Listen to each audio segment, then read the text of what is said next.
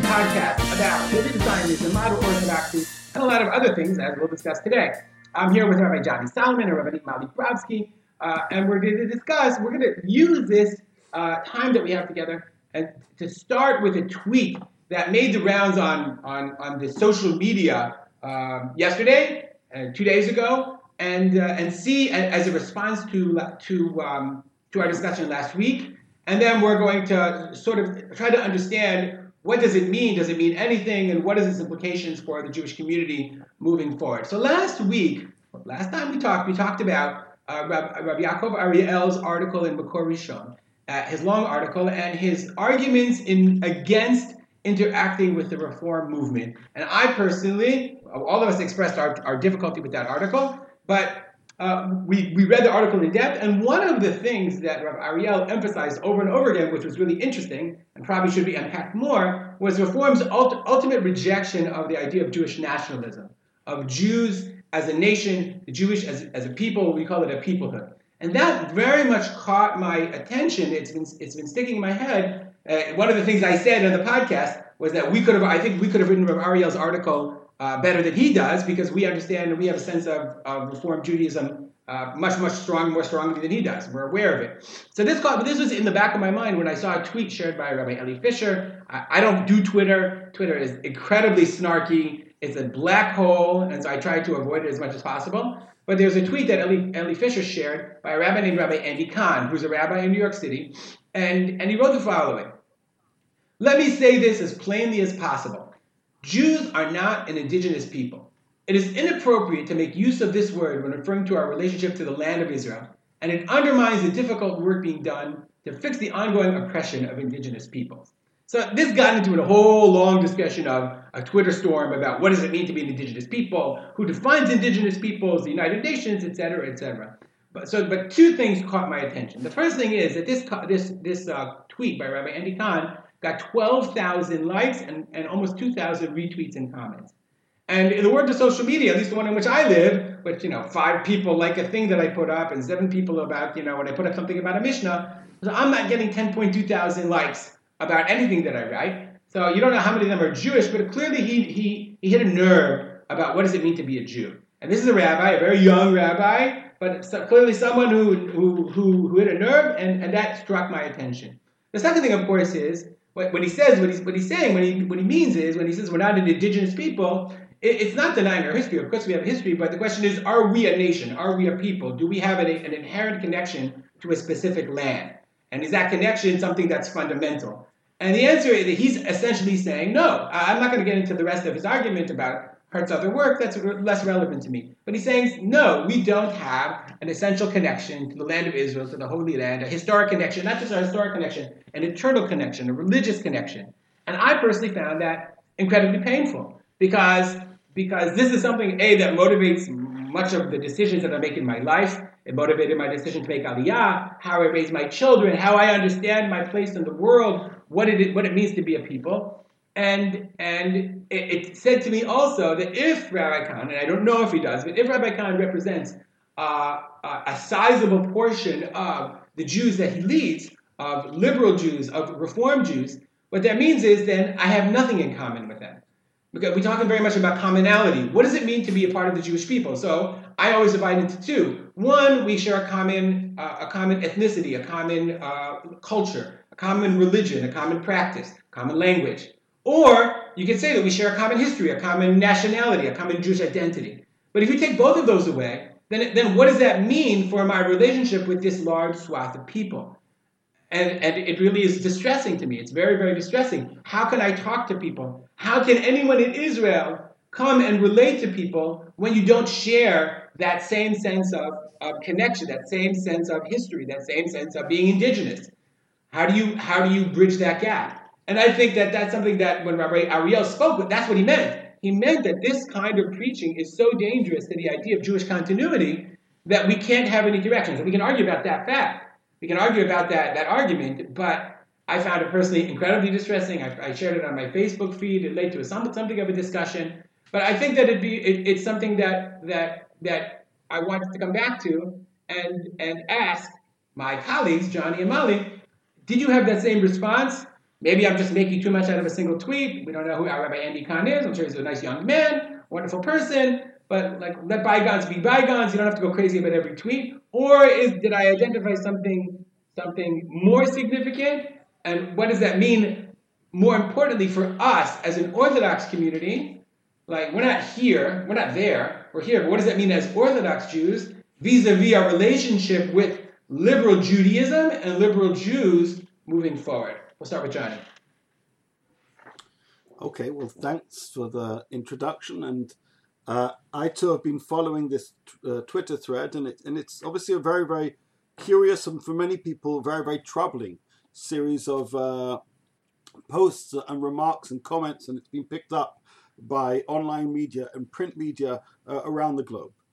Let's be, I don't know this individual, and obviously it's uh, hard to necessarily try and speak for somebody when actually I think they've been quite reluctant to comment beyond their Twitter post themselves. I know uh, the Fords asked him for a comment and, and he didn't he didn't uh, respond to them. Nevertheless, why did he post what he posted? Uh, and for, to him, this there are two things going on. One is seeing or questioning, or in, in this moment, somewhat dismissing the Jewish right to the place called the land of Israel. Maybe I'm mis- eh, misinterpreted it, but that's how I read what he said. But in addition to that, standing up for the rights of other people who were or are residents in the land of Israel. The, meaning, this isn't just a denial of the Jewish right uh, of the land and our historic ties to it, but affirmation of other people's ties and bonds and, and loyalties to the land. And so this is a thread for him, not just about history, but about justice. This is expressive of a wider consideration about social justice. And if you're going to stand up for what's right, you better stand up for what's right in the land that's called the land of Israel, because if that land uh, seems to be based on injustices and everything else is obviously uh, you know, relatively immaterial. Johnny, let me just let me just cut in for a second. This is an issue we're not going to discuss, but this issue came up quite a bit this week in in the media about justice vis-a-vis anti-Semitism and sort of a double standard when it comes to hatred of Jews as opposed to hatred of other races. We should talk about that another time. But I'm sorry. Go ahead. Like I, I understand your point. I understand your point. But... Right. I'm, I'm, I'm going to rephrase: defense of other people versus defense of Jews. Not necessarily hatred. I think most people would agree hate is a bad thing, but people seem to be often quite quick to defend certain groups and relatively slow in defending other groups, and that applies including towards Jews and with respect to anti-Semitism. Okay, but tell, take us what, so, what should what should the tweet? Do you, do you think I'm making too much of it? Should we? Is, is it is it accurate? Is it an accurate reflection? Uh, in your in your idea, and what does it mean for us? Most importantly, for us, our listeners, for orthodoxy, uh, moving forward. Uh, I think that in, to measure the quality of a comment on the number of shares it has on social media is not necessarily the most healthy of um, quality assurance tests, shall we say. Nevertheless, uh, what it does seem to suggest is there is an interest in this topic and there's also support for his words. And I, I the, unfortunately, although people think a lot about Israel, actually there isn't so much talk about Israel. And here's this young person who has given an unequivocal um, uh, position about his view of the historicity of the land and the rights of others. And people say, yeah, I like that. The, however, the problem about social media is liking something and something being true are worlds apart it, meaning this may well fit the narrative that a person has been led to believe. That doesn't necessarily mean it has any historical uh, truth to it. And as we discussed a couple of weeks ago with respect to statues and history uh, and where a country comes from, unless you know facts, unfortunately, opinions can often quickly overtake facts. So this, to my mind, is what deeply worries me. A person can offer their thoughts. I think they're wrong. I think I think they're wrong, and I have a very strong position about that. Nevertheless, on social media, people offer, I suppose, all manner of opinions about all manner of things. The problem is when opinion is seen to be fact and people take it as fact and aren't interested in thinking any more about it because it fits a narrative that that media and, and general dialogue and denominational dialogue at times seems to be speaking of, then I say, what's going to be for the future of the Jewish people? Because if that's how you see what Israel is, and if that's how you see the origins of our people, then your Judaism comes from a very, very different source to mine. It's not even you're reading it from uh, uh, vague readings of the Torah or shallow readings of rabbinic texts. You're just reading it based, you know, from uh, the the newspapers and from uh, what seems to be trending on you know Twitter or any other thing for that matter. Meaning, if your Judaism isn't tied to Judaism, then what you're speaking simply isn't Judaism. That, I suppose, what worries me by this post. But he would argue that it is Judaism. That's the problem. Is the following: social media rarely gives people the time, rarely do people on social media to take the time to ponder more than how much I like or dislike something, right?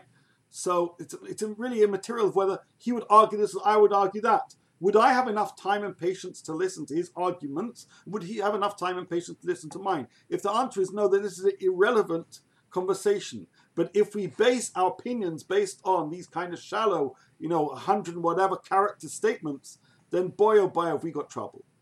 Mali, take it. Yeah, so, okay, so I, I agree with a lot of what Johnny said. Um, what I, my response, my initial response to your your introduction, which I thought was very well formulated, is but the, one, one, one, way, one thing I would tweak is that I would say this tweet I don't think is a byproduct of the re- classical reform um, anti-nationalist universalist movement as much as it is, and that might be a piece of it, which is, I don't know, that'd be interesting, but I think it's much more a response to the modern um, climate that Johnny alluded to, which is social justice and intersectionality and identity politics and standing up for opp- oppressed people. I think that's much more where this comes from, and I think that's why it hit a nerve, because I think that that that there are many people today who identify with that worldview, and that worldview um, has has in it essentially a, a a, discomfort with Zionism. Zionism is uncomfortable precisely because a nationalism is uncomfortable. Nationalism is not a value that that it's not a good word um, in in that perspective, especially if it's associated with the assumed oppression of another people, which which it seems to be here uh, from that from that perspective, right? From you know pe- many people's modern view of Zionism and the occupation and all of that. Um, then it comes to the question. Your your question that you the way you said it was like how many people agree is this a big deal? Is this a, not a big deal? I don't know, but that's a really important question, and I think Johnny. I, I, I really like how Johnny formulated his response to that question, which is it's less about how many people agree with this, to my mind, and more about we're living in a world where people, how many people just kind of automatically accept certain tenets, beliefs, uh, proposals because their worldview um, kind of adopts those th- that row of proposals, including and therefore this approach to Zionism kind of gets parceled into that, and there and and and there isn't a deep understand and the history. I even wouldn't want to say there isn't a deep understanding of the history because everybody everybody's history is their own history, right? So so you can't. The, the, the true facts become irrelevant. The true history becomes irrelevant because you're already based in a perspective. You're already wearing a certain glass type of glasses that are going to frame how you're going to interpret any historical facts that come your way because you're already ideologically placed in one place and that is what concerns me. Um, uh, and and I agree with you. I'll just end with this last point that you're right that what you, you kind of said like so what do i have in common with somebody with whom i no longer share as you said either ritual or history um, you know or, or a nationalistic identity? I, I, I, agree with you. I think it's it's very sad and i don't have a easy answer. I, I would like to still hope that conversations across divides can, can find commonalities um, can find with individuals maybe that's my answer to that question is that i think i think when we're trying to um, to connect with groups and with ideologies it, it's not it doesn't work. But if we could if we can communicate with individuals and find common denominators with individuals, common loves within Judaism, common connections um, in our Judaism on an individual level, maybe that's the way out. Okay, so my, I, I, guess maybe I wasn't being clear about what I'm so concerned about, and I'll, I'll I will I will explain. I, I, think it's important for me to explain it because if I do, if I don't, then then then I, you don't. Uh, it's hard for you to explain where I'm coming from. So when I was working for Amiel BaKehila, or not now, it's Corona. Bezat Hashem. We'll be sending Johnny out quickly. Um, um, when I was doing that, so one of the projects that came to us that they wanted us to bring to our communities was a program called Hayud Amishutav Shalanu, Our Common Destiny. This is a program spearheaded by the by the Ministry of Diaspora Affairs and uh, it, it, was launched by in a, in a very public thing with in a public pronouncement with the president of Israel and many leaders from around the world. I even think Rabbi Lamed is there actually. I'm pretty sure that he was there and at, at this thing. Rabbi Dan was there, like a bunch of bunch of and, but a bunch of you know reform leaders and Jewish leaders from around the world. Okay, they came and they and, and they and they had this idea that what we're going to do is create a document that will that will decide on our the common destiny of the Jewish people. That we should have this common document that we that we share, and they they wanted us to go in and uh, and share this and have input from leaders around the around the world, from leaders in different communities. That we would do this little seminar and talk about it. It was really fascinating, a very beautiful idea. And they came up with this document, and you can I mean, I can send it to you. You can sort of go and download it and see this document It's like a declaration of common destiny, okay, to strengthen and unify the Jewish people worldwide, to approve the strategic framework for ensuring Jewish continuity in the diaspora. Really, really high, lofty goals that, on the one hand, you say, oh, really, give me a break. It's not one of these bureaucratic things. But at the, at the same time, it's a very, very important thing, an incredibly important thing. So, and, and so what's really interesting is, like, you see this really, really sudden, but gradual, but at the same time, sudden shift between the relationship between Israel and the diaspora. Whereas Israel was the little child. We've talked about this uh, in other contexts. Israel was the child. Israel was the, mm-hmm. you know, was the person with their hand held out. We also very often have our hand held out. But it was the, it was the baby that you had to support. And I would add, with the specter of the Holocaust in the backs of our minds at all times, that Israel has to be supported because if we don't support it, it's it, it's it's the threat of Israel's annihilation is that the, is you know is, is, is a very real thing that has to be addressed. Okay. With that being said, so it's very easy to support Israel. People support in America. You can always support Israel without a firm ideology because it's about saving the lives of Jews. I remember very, very, very clearly. I was in this big AIPAC meeting, and they do it all the time. You know, Iran is an existential threat. They push that all the time. Hezbollah is an existential threat. That's what they talk about. It's our job as American Jews to defend Israel. Now, while all of those facts are ostensibly true, like if you read, um, I think it was either Daniel Gordis or like one of the pieces that that were in response to, I think it was Gordis's piece, in response to to um, to Peter Beinart's thing. We're not going to talk about, but what he said, but interestingly was, Israelis don't think about themselves existentially like that anymore. They just don't. It's not, you know, since 1973, they stopped thinking about that. Like, I don't wake up, and I don't think any of you wake up thinking about, well, the Iranians want to kill us, or what have you, or the Arabs want to kill us. We're stronger than they are. We're in a very different position. When that reality reaches the American public, so then they have to ask themselves a fundamental question Why am I supporting Israel? If it's not about saving the lives of Jews, then do I agree with this enterprise or do I not? Once the specter of the Holocaust is off the table, which which there's a lot of interest to make sure that that doesn't happen. That under that uncovers an, an incredible rift that I think portends not well at all for the continuity of the Jewish people. And I, you know, I've been working on this project for, as you know, for the past few years, two and a half years, and it's something that's dear to our heart. And that's where the tweet hit me, and that's where I'm coming from. So, so, and I think that this rift, as the specter of the Holocaust fades away. And I'm not minimizing existential threats and the need for defense and the importance of AIPAC or any of those things. But as it fades away in our consciousness, the support for Israel that was taken for granted is something in the in the in the in the diaspora Jewish community, it becomes difficult, especially for young people, to address.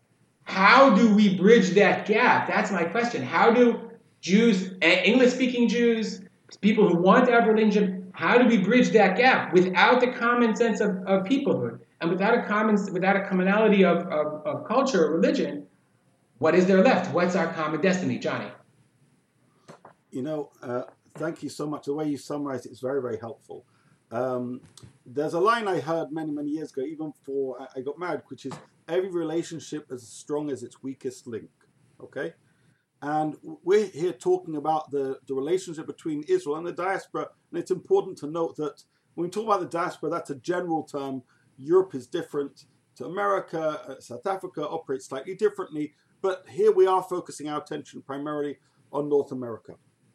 And what you're really saying is within some parts of American Jewry, primarily we're focusing right now on non Orthodox and Reform Jewry, there is a weakening, right? A tapering of, of a commitment and an, an awareness uh, or perhaps desire to be fully supportive and loyal of certain aspects of uh, Israeli their sovereignty or identity or rights, etc.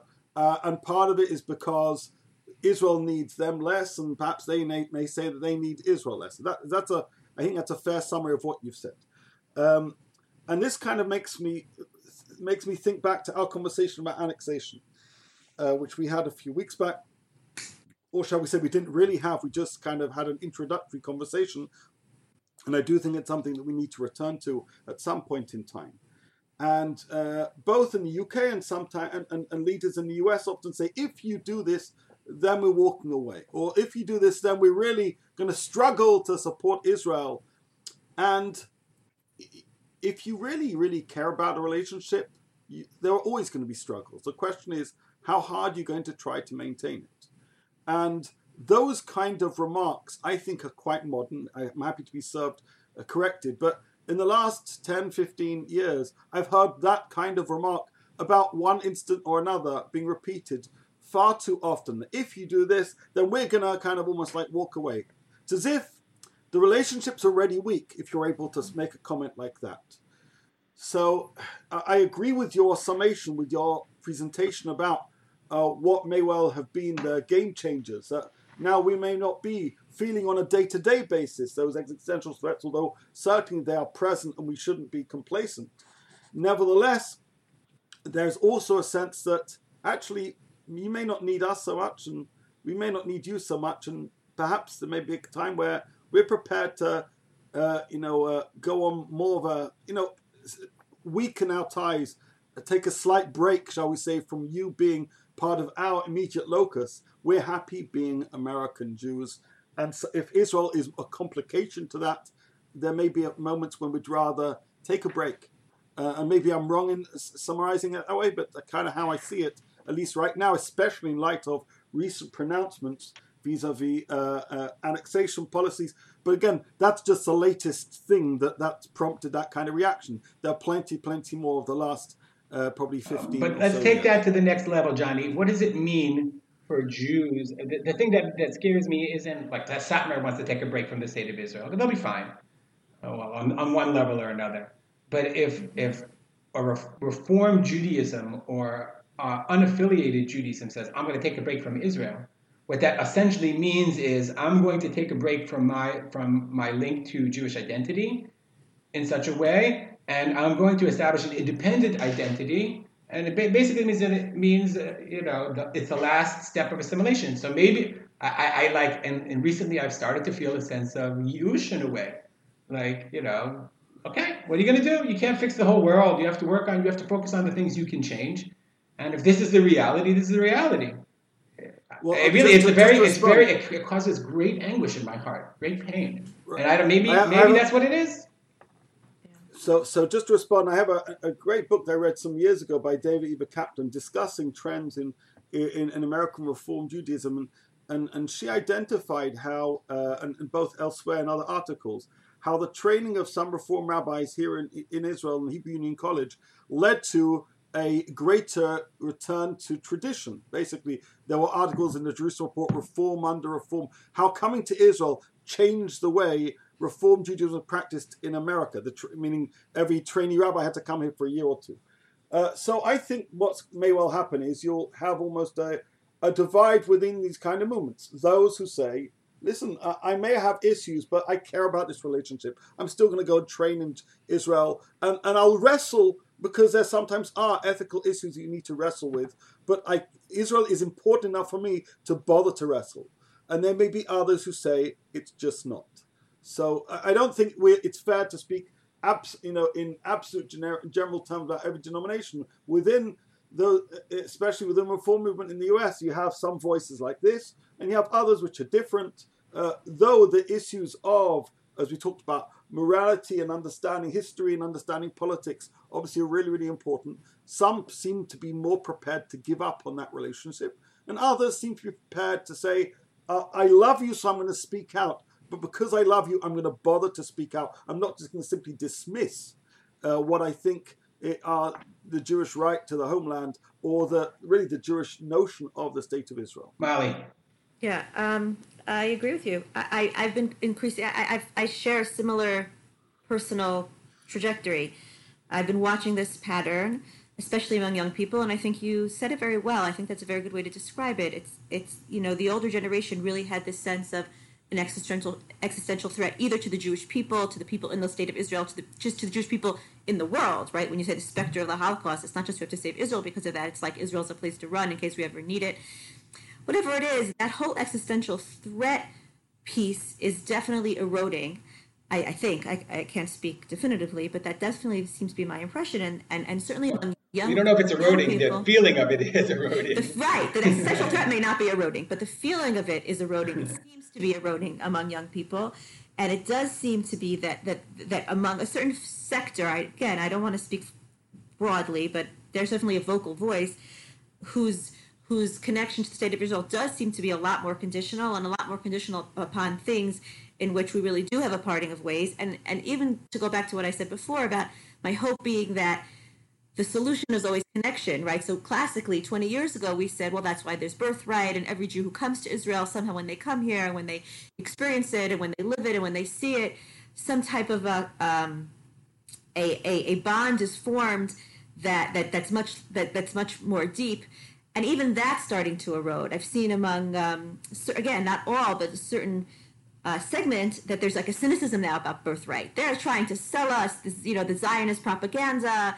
um, you know, things I heard on birthright that I realize now are no longer true. Like, again, like like that, this this and this this again this this progressive perspective that puts certain values um, very, very high on the totem pole that ends up eroding um, what they feel has been a almost jingoistic, you must, you must align with Israel because, um, and they feel like that you must align with Israel because it doesn't speak to them. Whereas for the older generation, you said it's, it's so obvious because it's existential. For them, it's like, stop ramming your, your propaganda down my throat. Their perspective is different. It does seem conditional and it does cause me tremendous pain I agree with you that like I, have I've had private conversations with some friends where I've had I've argued your side where I've been like but but Achdos and unity and Kol and and again ironically you know my perspective from Israel has shifted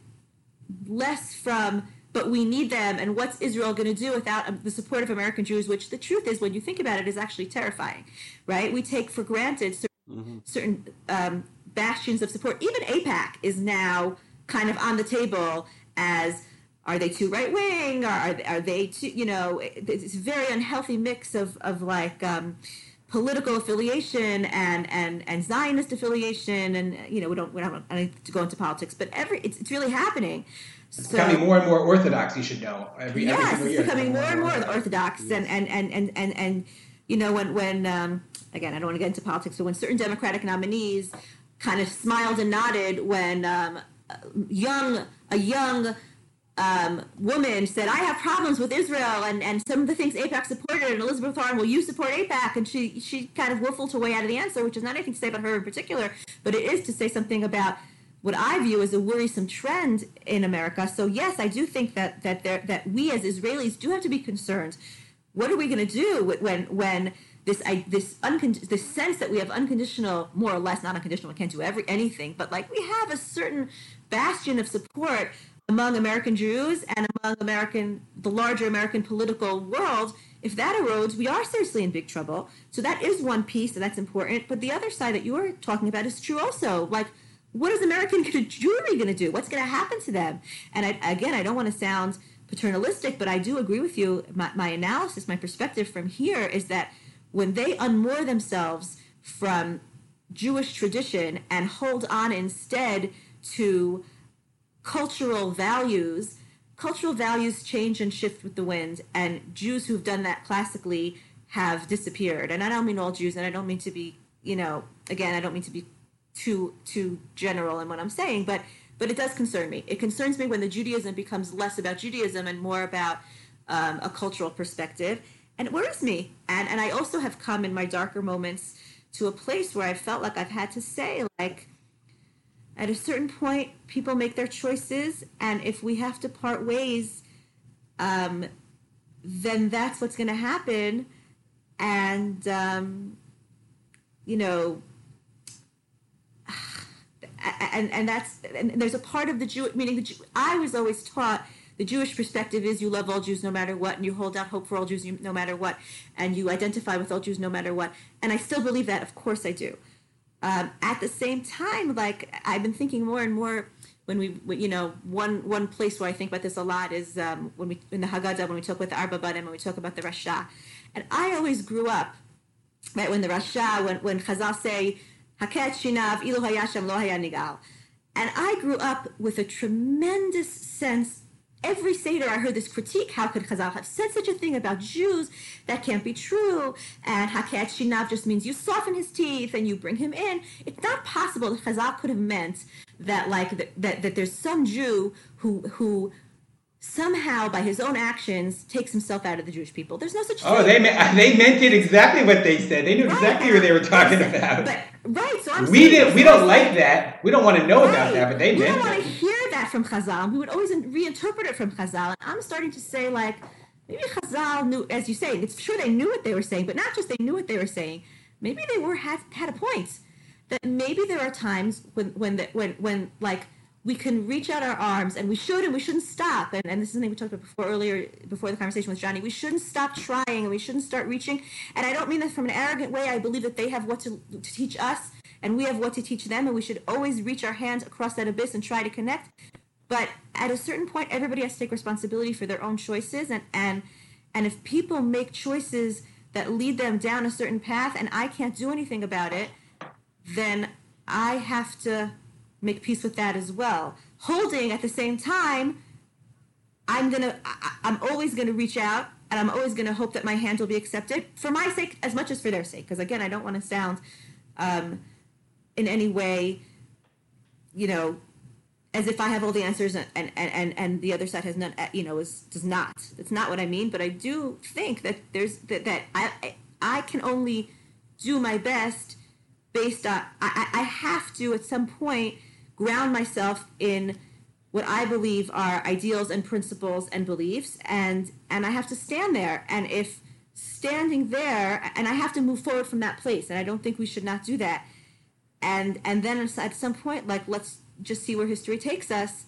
As I do my best to kind of move forward, grounded my beliefs, and reaching out my hand as much as possible to every brother and sister that I can.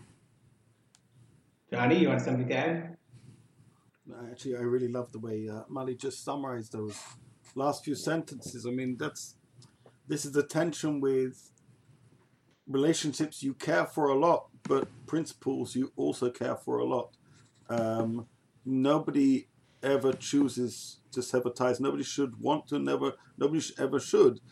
Still, you know, one of the things that I learned as a grown up, and I remember I to, we, I've had conversations with my wife about this and my daughters you know, sometimes friendships weaken, and at times you want to hold on to them, but at times you know that it's okay to let them go. It doesn't mean you don't care about a person, but it means that there's a, a, a certain amount of space that's grown between you. You simply have to acknowledge. And that's actually a really important thing to do and a mature thing to do in life. And or, although I think we're talking about quite broadly, and, and it's hard to make general statements about a very particular tweet, and, and again, this isn't personal to the author himself, we're talking about phenomena. Uh, there is a sense, uh, by many Jews in Israel, and I think by many Jews around the world, that some brothers and some sisters are ebbing away, especially in terms of their relationship to Israel, which, because it's such a central aspect of their identity, they struggle to maintain quite that same level of, of closeness. Um, not spiritual closeness as Jews that exists, but we're talking about here in terms of areas of agreement, areas of shared uh, common vision. And so uh, basically, I kind of repeated much more loudly what Mali said. So, Mali. So I can't help thinking at the outset, I said we could have made Rav Ariel's argument far better than he did. And just hearing what both of you have just said, sometimes you have to walk away. Sometimes you have to acknowledge that as close as we want to be, we just have to decide that this is not a good time and that interaction is more destructive. If Rav Ariel had said that, we would have agreed. And that's basically what his argument is. Forget, let's, let's not use the language of cherem and we don't want to interact, but aren't we, aren't we making that same argument in the end? Well, I don't know if I would say it that way. I, I mean, I, I agree with Johnny that sometimes you do have to walk. Just, just listening to what you said and how yeah, like yeah. it's sad and what can you do. So no, it's all just a question. Yes. Of, it's not just a question of tone. It's a, and that's important. I have to think that tone is critical here. I have to think no. that um, with, yeah. we often, okay. especially in Israel, we agree fundamentally. Like I don't want to change the power structure per se, but I think it makes a big difference how you say it. But in the end, that's basically what we're saying. No, I mean, no, like the issue of to be on a panel or not be on a panel, like yeah, but in the end, like you know, John, the way Johnny said it, okay, primarily said I cry every day and it's really sad, but you know, we have to understand the realities of the world in which we live, and you can't sit and agree with every single person, et cetera, et cetera. Wait, I want to. Okay, so I want to add one more. Interesting. Well, it makes okay, a lot of sense. I want to add one, one, one more nuance to that because there is another alternative to walking away and taking a break. There's actually a very interesting um, mizmor in, in Tehillim where David HaMelech, right, who like almost every emotion that he has, he records in Tehillim. And there's one mizmor where he basically says to God, God, leave me alone, I don't want to talk to you right now. Um, I've had it. If you talk to me, I'll just, I'll just, you're just hurting me, and I, I don't want, I don't want to talk to you. And that's the whole mizmor. There's no like reconciliation. There's no happy ending. That's the mizmor. And I remember when I learned it, I asked Rabbi Mordechai Cohen, who was teaching Tehillim, that's who I taught Tehillim with at the time. I said, what was the point of putting this mizmor in Tehillim? It has no um, resolution. There's no reconciliation with God, in which almost every other mizmor of David's, at the end, he comes to a reconciliation with God. And and, and, and Rabbi Cohen said, well, just the fact that David records saying to God, I don't want to talk to you right now, is still, he's still in dialogue with him, right? He still wrote it. And so therefore, I, I do want to say that that we might be able to say it's not that we're taking a break and and and we're walking away and we're not in dialogue. What i'm saying to you is i don't agree with you. This is my opinion. Um, you know i can't I'm, I'm going down a path that you know that that you can't follow me on and i'm going to continue going down this path but as i do it i'm going to still keep saying you are my brother. You are my sister. I, i'm longing for that connection do, you understand what I'm saying? You can walk away while still saying why you wish you didn't have to walk away and why you're not walking away and, and while you're still always leaving the door open for communication. And I think that that's really that's different than what Rav Ariel was saying. Maybe. Yeah, and, and I would right, and I would also add, I, I think we're comparing two very very different things. What here we're discussing is just, I say, I'm just using general metaphor of relationships. Sometimes relationships are stronger, sometimes they're weaker, sometimes greater gaps uh, uh, increase between two parties, two people, two groups of people, uh, and sometimes uh, as a result of that, distance is created. Uh, although technically and, and, practically love shouldn't itself dissipate. In the case of Rav Ariel, it's, it's actually different. We're saying people who have very, very different viewpoints offer to each other to talk. That's I said every relationship is as strong as its weakest link. If both links say let's talk, that's a beautiful thing. The question is, what do you do with that? And so Rav Ariel says, well, since they're so weak to me, then I have no interest in talking to you. But in the case that he was resp- responding to, there was a there was a branch, there was a there was an opportunity, there was a request, there was a desire.